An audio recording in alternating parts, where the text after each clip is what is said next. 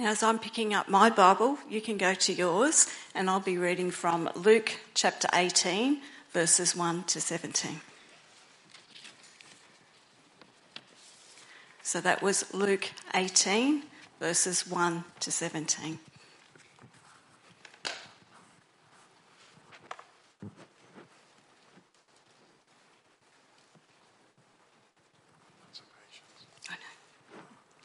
First of all, I'm just going to pray from this little passage from Ephesians just to get us ready as we hear God's word.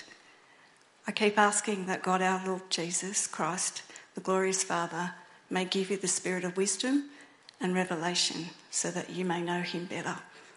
So, Lord, just prepare our hearts as we read your word and for Dave as he brings it to us. Amen. Then Jesus told his disciples a parable to show them that they should always pray and not give up. In a certain town, there was a judge who neither feared God nor cared what people thought. And there was a widow in that town who kept coming to him with the plea Grant me justice against my adversary. For some time he refused, but finally he said to himself, Even though I don't fear God or care what people think, yet because this widow keeps bothering me, I will see that she gets justice so that she won't eventually come and attack me. And the Lord said, Listen to what the unjust judge says.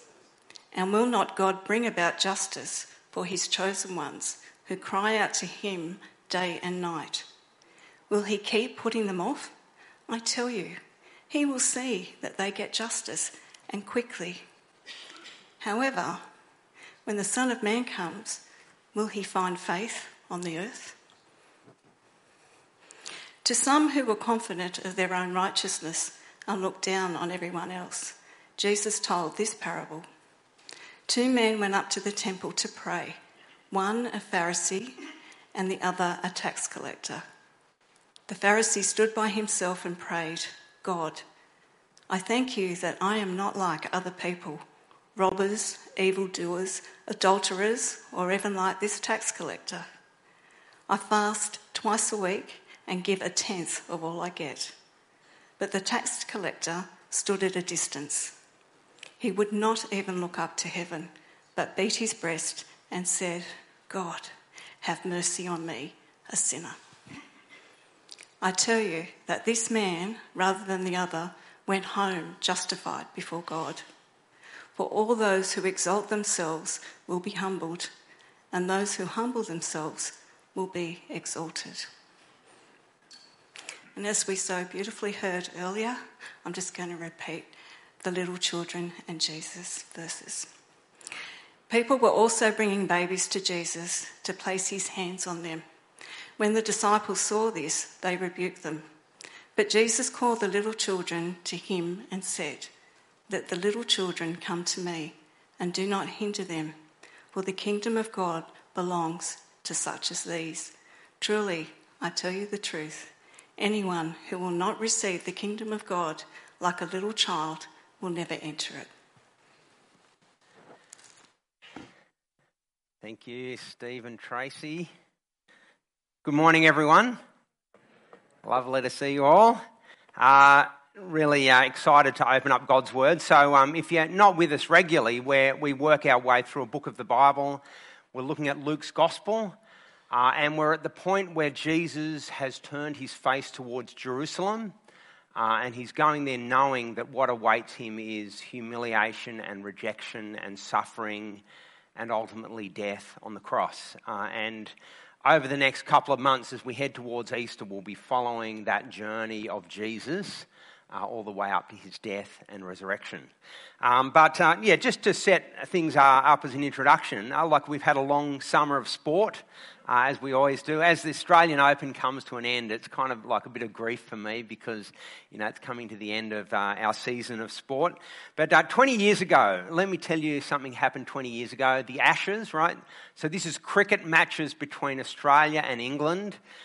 fierce rivalry the Boxing Day Test match in 2002, final innings, Australia only needed 107, sorry, yeah, Australia only needed 107 to take the match. Uh, so they walk out to bat. Uh, they lose a few early wickets, so they're down to three for 66. And in comes Stephen Waugh, Australia's captain, to bat. You know, one of our great batsmen. Now, the English fans, they're called the Barmy Army, so they're shouting, cheering. You know, they've got their songs and everything, so the noise is deafening. The English bowler, Steve Harmison, comes down, bowls. Um, Steve Waugh plays at the ball, gets a nick, it's caught behind. He should have been out. But none of the English fielders heard the nick. Right? The noise was so deafening, and so none of them appealed. And it's a strange rule of cricket that unless the fielding side, side appeals, you know how they go, How's that? That's actually a question. How is that? Or how is he? Uh, so unless the fielding side asks a question, the umpire can't give the batsman out. Uh, and so Steve Waugh just kept on batting. Uh, he, knew he knew he'd nicked it. The umpire suspected. The replays certainly showed that to be the case. But unless a player asks the question, they can't be given out.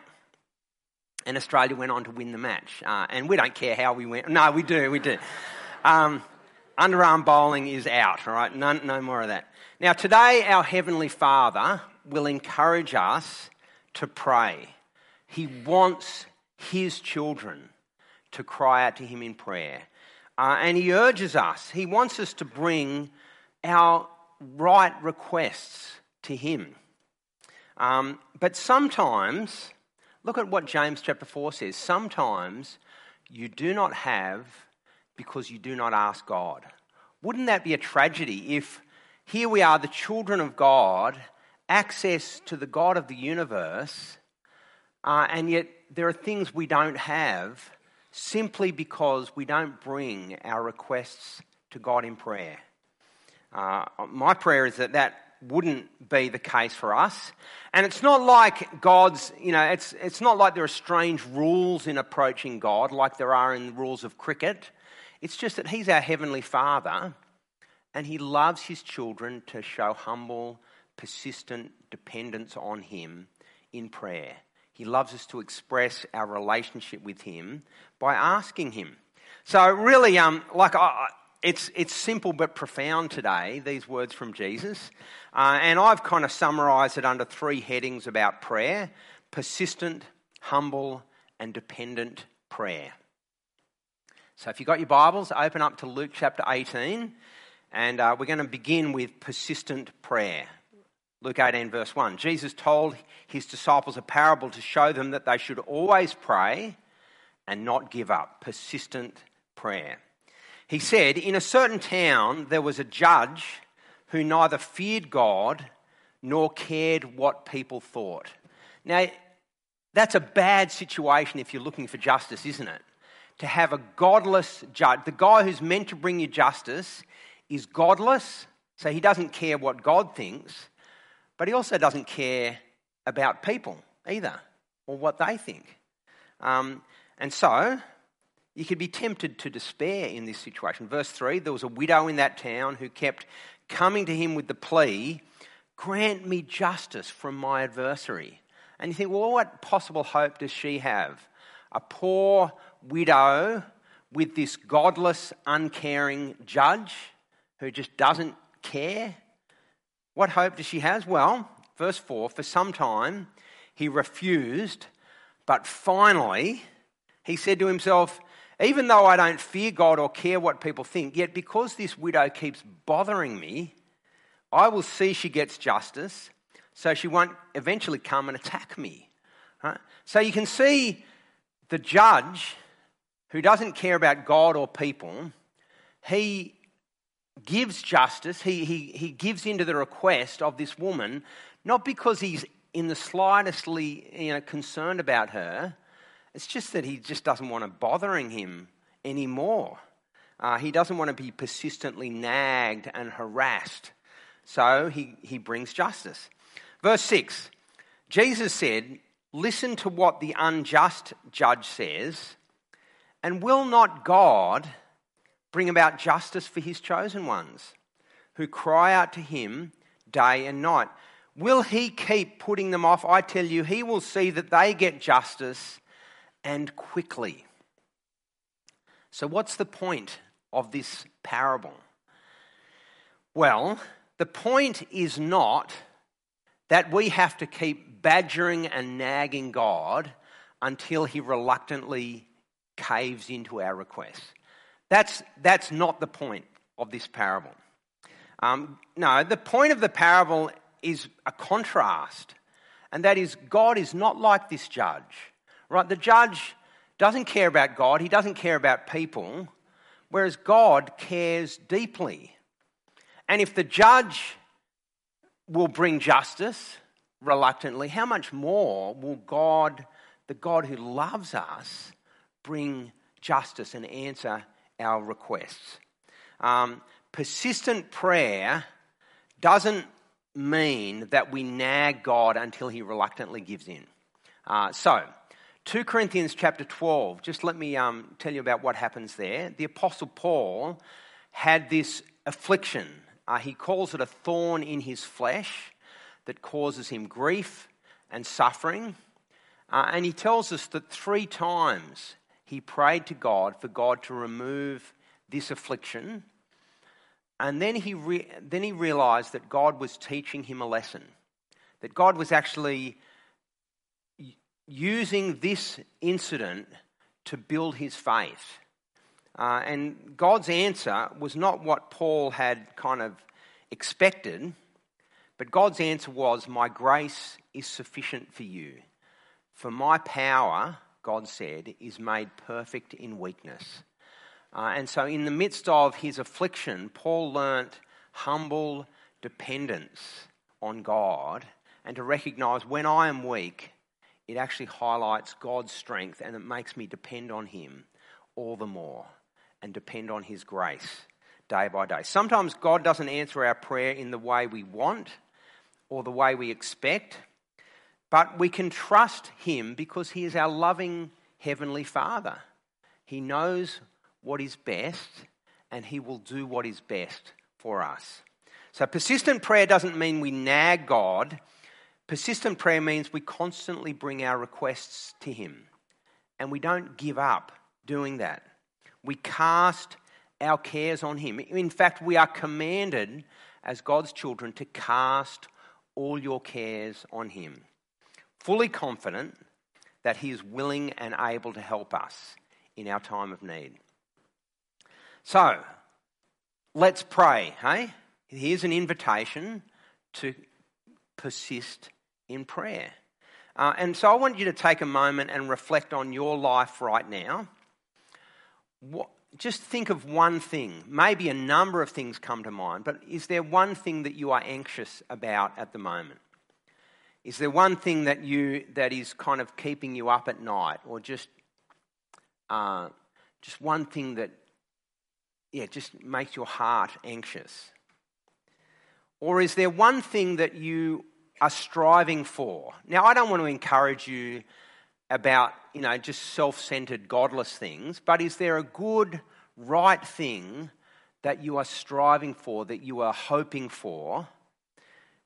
Now, have you brought those things to your Heavenly Father? Um, or have you actually been trying to deal with them on your own? If you're a follower of Jesus, God is your loving Heavenly Father. He loves you, He cares for you, and He is willing and able to help you in your time of need.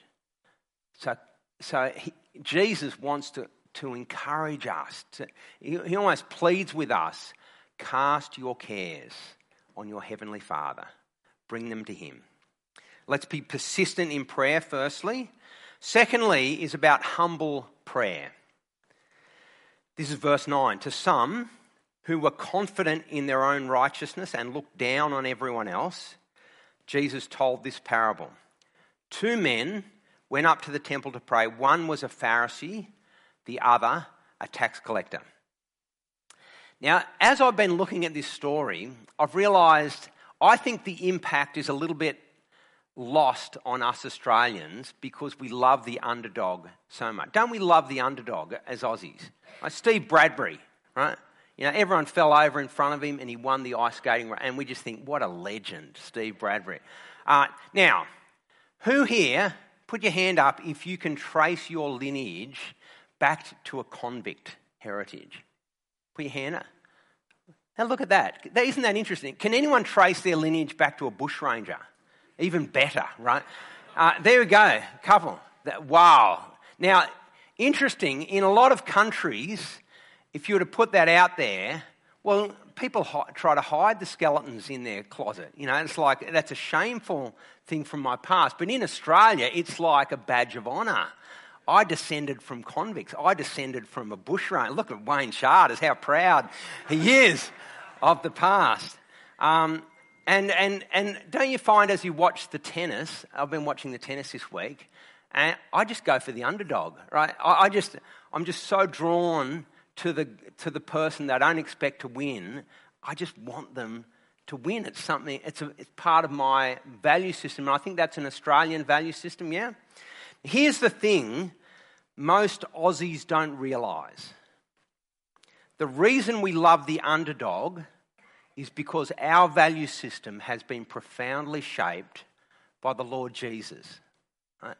And we don't even realize it. Most Aussies don't realize it. But when Jesus came into our world 2,000 years ago, it was a world of honor and shame.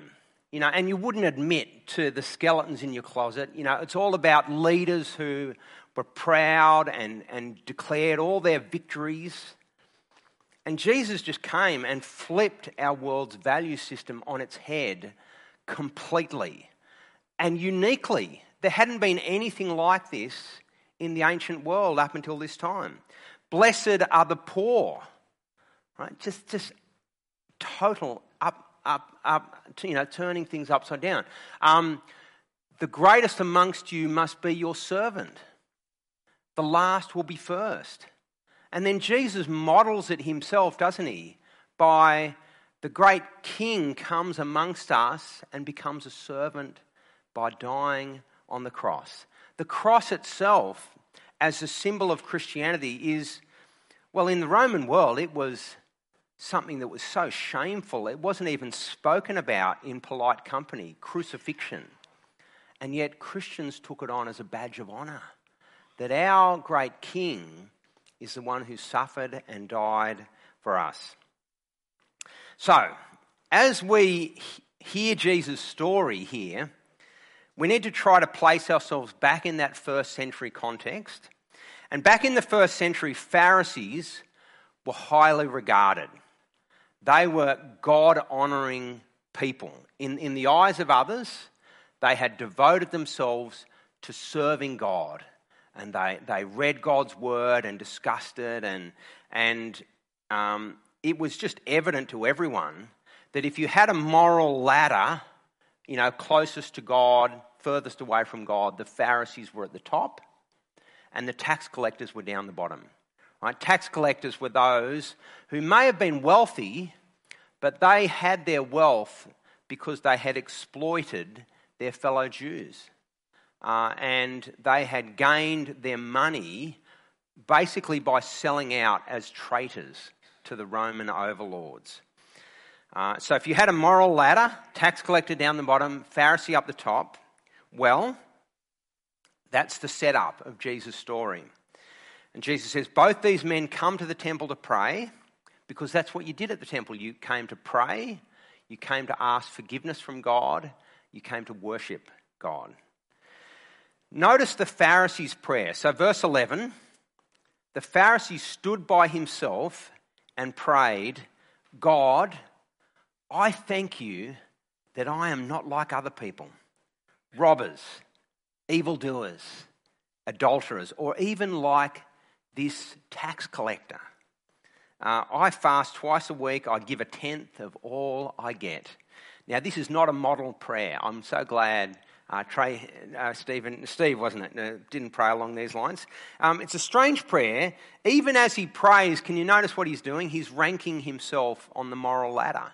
And he's going, Thank you, God, that I'm up here and I'm not like all those others down there, even this tax collector. Um, he doesn't ask for forgiveness because I don't really think he felt he needed forgiveness. Uh, he, he had lots to boast before God. And so his prayer is dominated by one word. What's the one word? Me? Yeah, I. Me and I. Yeah. I fast twice a week. I give a tenth of all I get. Uh, prayer, by definition, the word prayer means ask.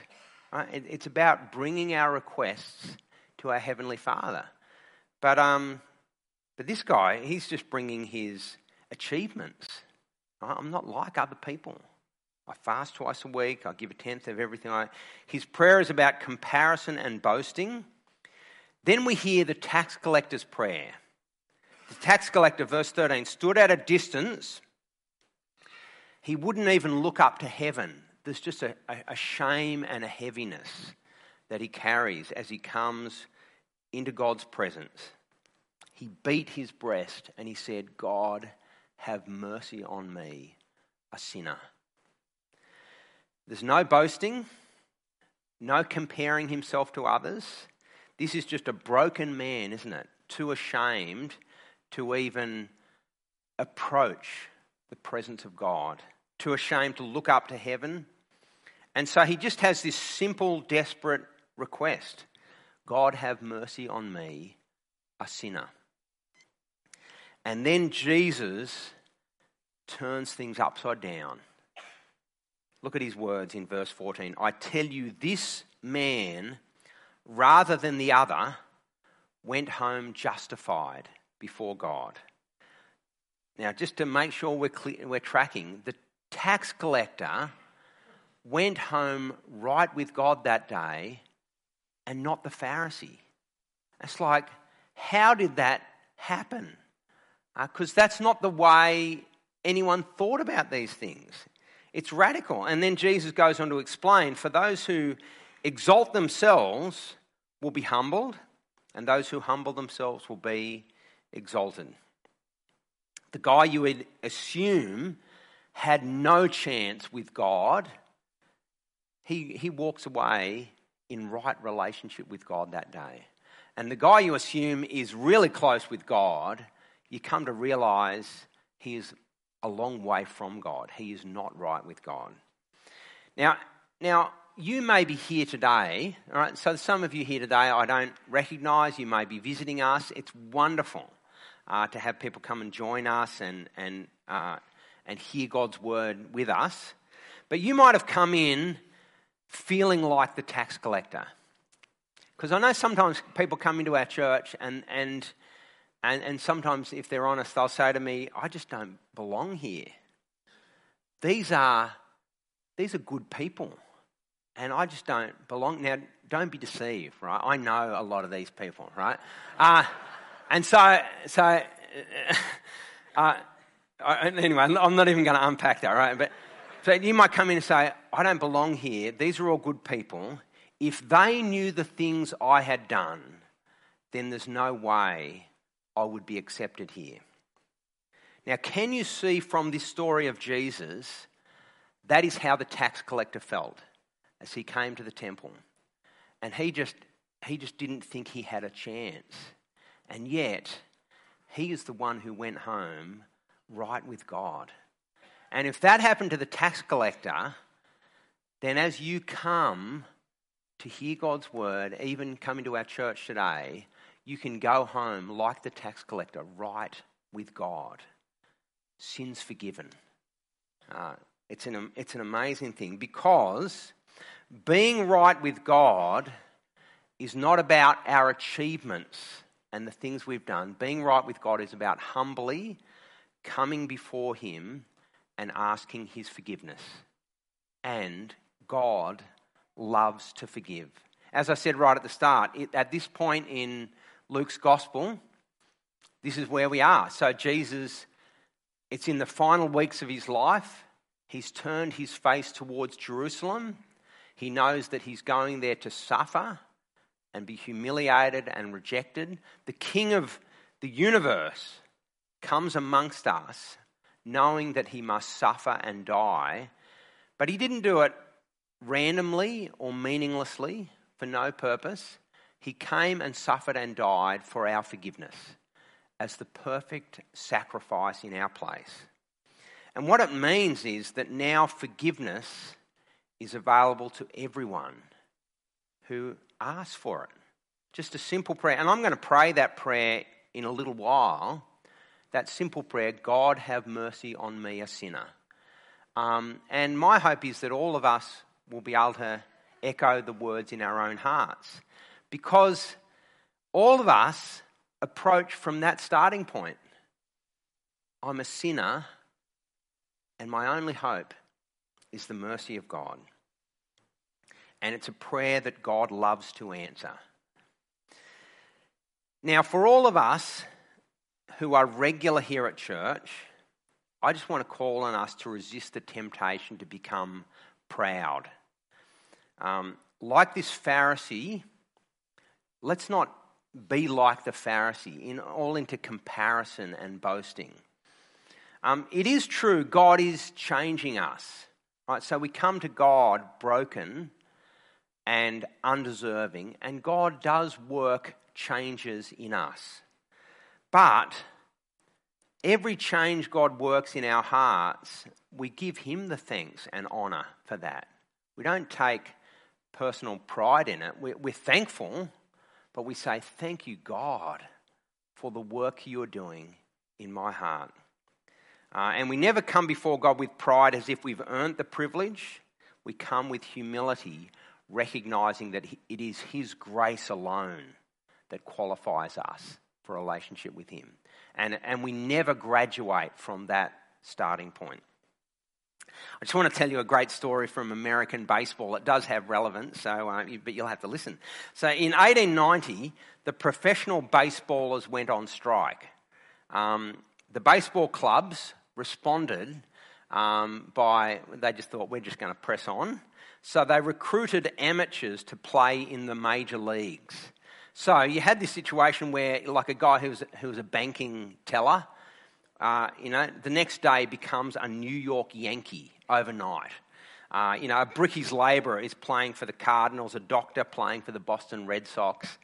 Um, ordinary people like you and me playing in the major leagues, right? It's, it's, like the Australian Open saying, hey, we're, we're short of players. Do you want to be a wild card? I'd, I'd be there. I'd, st- I'd step up, have a crack.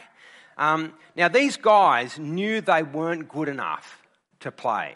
They knew that they kind of haven't, hadn't earned the right, uh, but they loved it and they reveled in the opportunity. They counted, they counted it a privilege to pull on their team colours and to go and represent their team, you know, the Boston Red Sox.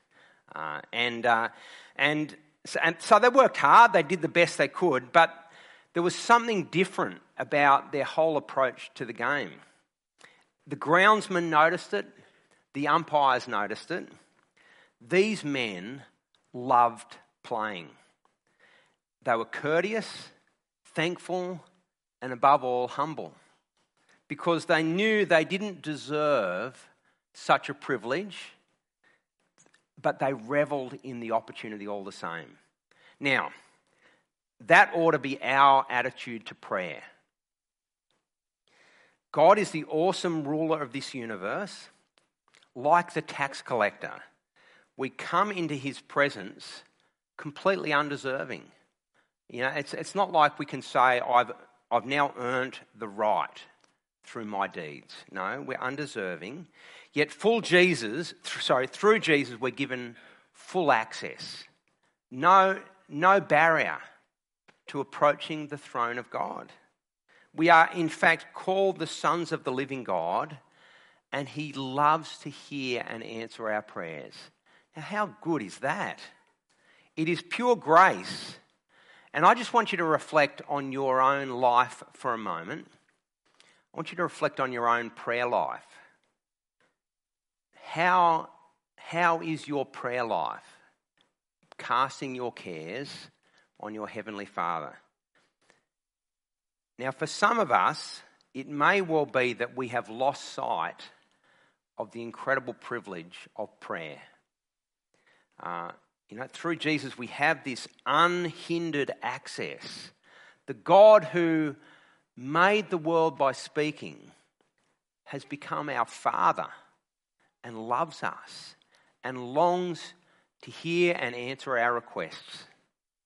Like those baseballers, we ought to revel in the opportunity to just go, this is, this is a wonderful opportunity. I'm not going to miss it. I'm going to, I'm going to enjoy it. Uh, that's what God wants us to do. And so I, I want to suggest if you've found that your prayer life has become dry and inconsistent, I, I just want to encourage you to, to come back and think what is prayer? And, and the privilege that you have. And don't take it for granted.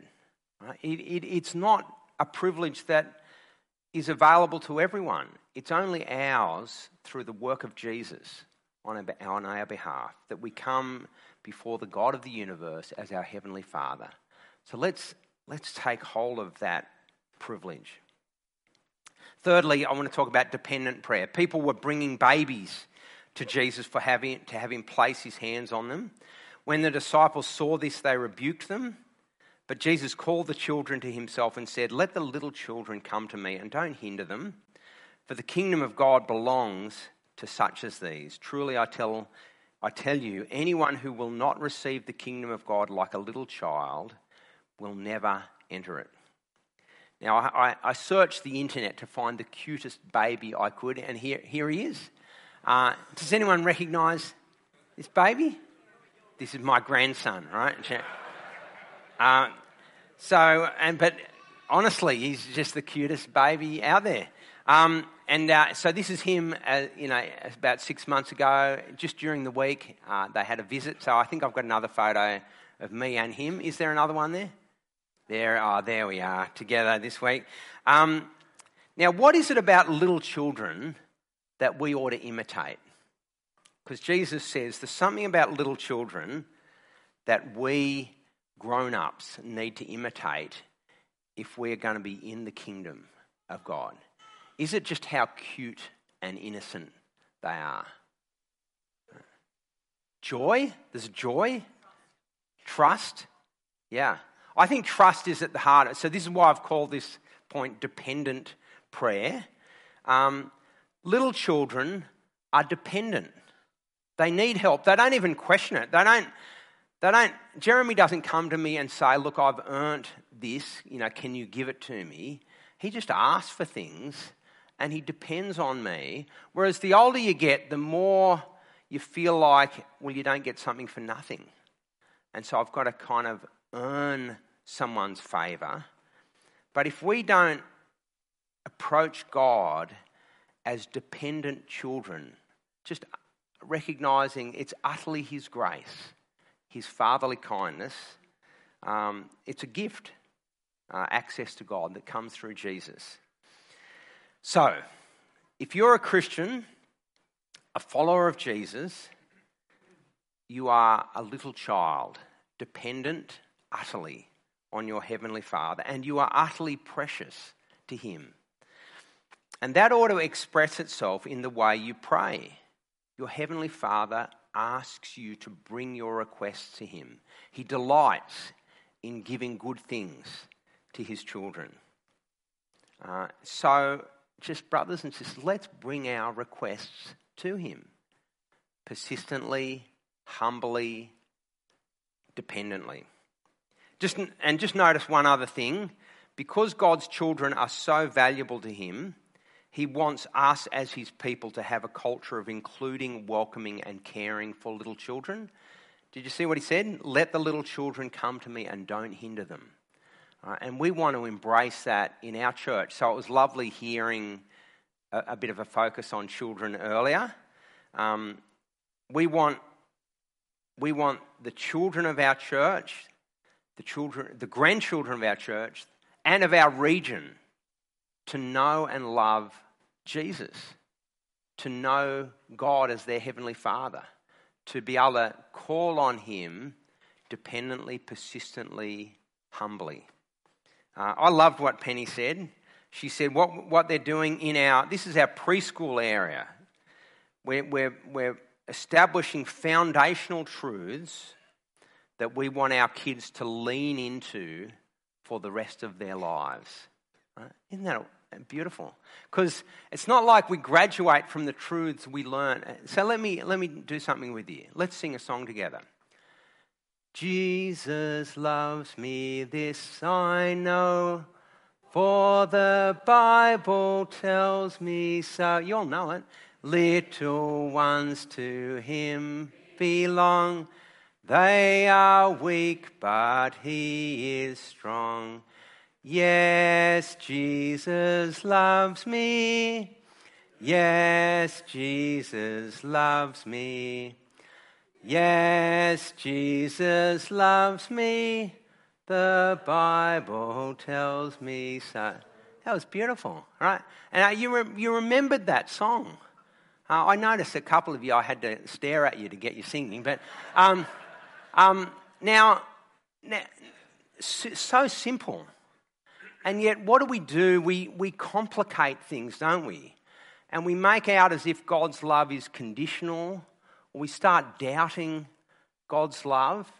And there are just these foundational truths that we just want to keep leaning into for our whole lives.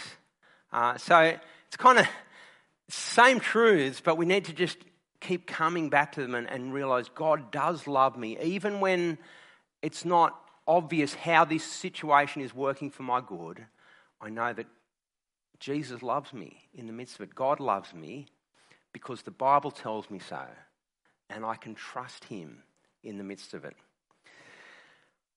Um, I, want, I want to wrap things up, uh, I, and, and I'm going to get us to pray um, in the quietness of your own heart in just a moment. But I started with the ashes test, where no one appealed, and so the batter was not out. Our Heavenly Father has called on us as His children today to cast our cares on Him. Um, wouldn't it be awful if this verse was true of us? You do not have because you do not ask God. Let's not let that be the reason that our Heavenly Father doesn't shower us with His kindness. Our, our refusal or our ignoring Him uh, coming to Him in prayer. He delights in giving good gifts to His children. Uh, he wants us to pray humbly, dependently, persistently. Now, how will those truths impact your prayer life this week? Uh, what sort of changes do you need to make to your prayer life so that you so there's a persistence, a humility, a dependency? Uh, and I want you to think about this week and this year. That's a good starting point, and then we can get to the rest of our lives, you know, later on. But this week, this year, how will the truths of God as our heavenly Father and His His caring kindness to us as His little children, let's let's resolve to make 2023 a year of prayer where we actually, those things we're anxious about or those things that we long for, that we know are good things, let's cast those things on our Heavenly Father and watch and take note when He answers our prayers. And remember to give Him thanks for His kindness to us. So we're going to spend some time in prayer right now. And we're going to begin with that short but effective prayer of the tax collector God, have mercy on me, a sinner. I'm going to ask you to echo those words in the quietness of your own heart to God. So if you want to close your eyes God, have mercy on me, a sinner.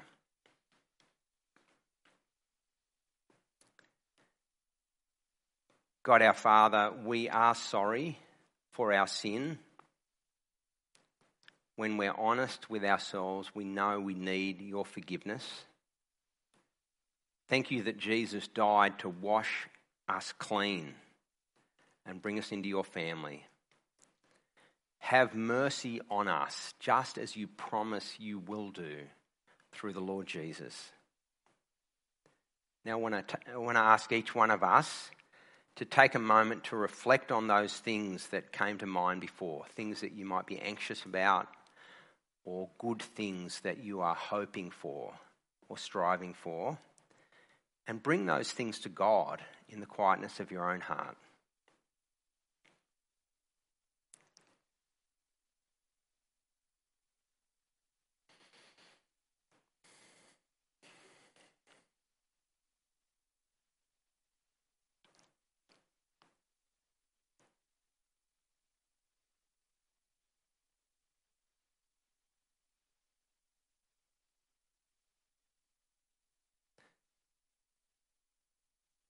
God our Father, just as you command us to, so we cast all our cares on you. We're so sorry that we so often try to go it alone and ignore your fatherly care. Please change our hearts. Enable us to bring our prayers to you, our requests to you daily, to pray persistently, humbly, as your dependent but precious children. Give us eyes to see you answering our prayers, and so give us thankfulness uh, to, to give you thanks and praise. And we pray especially for the next generation. May our children and our grandchildren and the children of this region, may they know the wonder of your love through the Lord Jesus. We pray that you'll grant success to our endeavours to pass on the good news of Jesus to the next generation. And we pray all these things in Jesus' name. Amen.